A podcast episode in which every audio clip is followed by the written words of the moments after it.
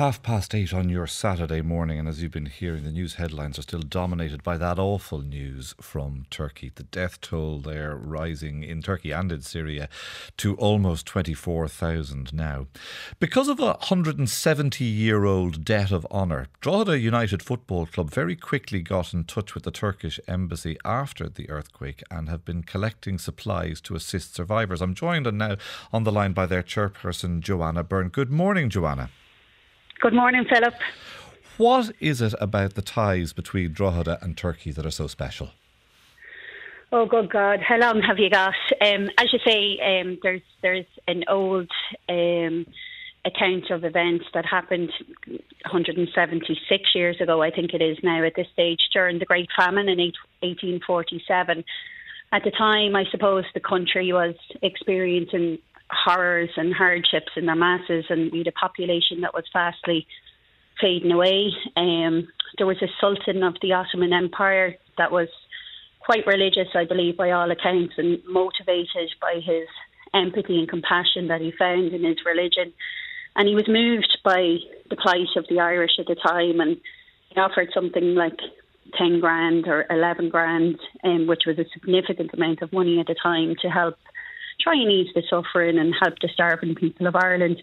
But Queen Victoria, bear in mind, Ireland was under British rule at the time, and Queen Victoria had offered something like £2,000 um, just before that, and she demanded that the offer from Turkey was reduced, probably not to make her look as bad as it looked, um, which left the Sultan feeling that he wasn't given enough or given as much solitude as he wanted to give. So reluctantly he agreed, but on the sly, I suppose he decided to fill um, a number of ships with food and medicine and the aid that he thought would help the, the Irish people at the time.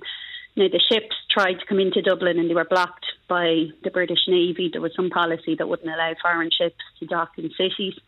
And it rerouted and came further north and tried to come up the Boyne and was blocked by a blockade at that stage and went back and came back in under the cover of darkness, believe it or not, later in the night and delivered all that humanitarian aid to Drogheda. So there's there's a something you've never in, forgotten since no, then. No, no, it's something Drogheda. that stuck. Yeah, now, and there, as a gesture of thanks and probably remembrance, Drogheda actually incorporated into our coat of arms the beautiful Turkish emblems of the star and crescent, which is still very much evident throughout everything in Drogheda to this day. It's on all our street yeah. signs, it's on all our civic correspondence, it's on our mural chains, it's on the robes of the office holders, and of course, it's the emblem of our football club in Drogheda United. So now that you mention it, I have hadn't ever really recognised where it came from, but I had actually seen it or noticed it before. Now there are some historical spoil sports out there who say that the ships didn't actually ever offload in Oh, there is indeed, yeah, but, but it, indeed. It, it hardly matters now because the connections between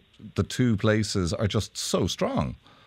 Oh, absolutely. And, and, and it's that act of humanity by the Sultan and his people at the time is without doubt the driving force um, of the response we've seen in Drogheda to our call, um, our appeal as a club, as the football club this week to, to do what we can um, to help the people of Turkey. And it's definitely that that's motivated the massive response we've got.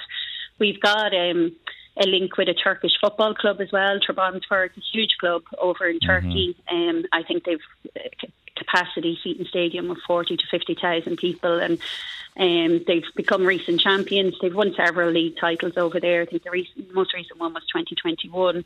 But they wear our colours, the claret and blue, as well. And a, a link and a bond and a partnership has for, unofficially formed over recent years and evolved over time. And we'd nearly call them our sister club in Turkey at this stage. Okay. The, the, response and the support we received well, from them is massive. Fair so, play to you uh, and to everybody in the club. Um, and I suppose it's worthwhile us saying that people should remember that donations of goods need to be specifically what aid agencies or embassies say that they need and not just what you have to give. And most of the time, actually, giving money allows agencies to buy exactly what it is that they need locally.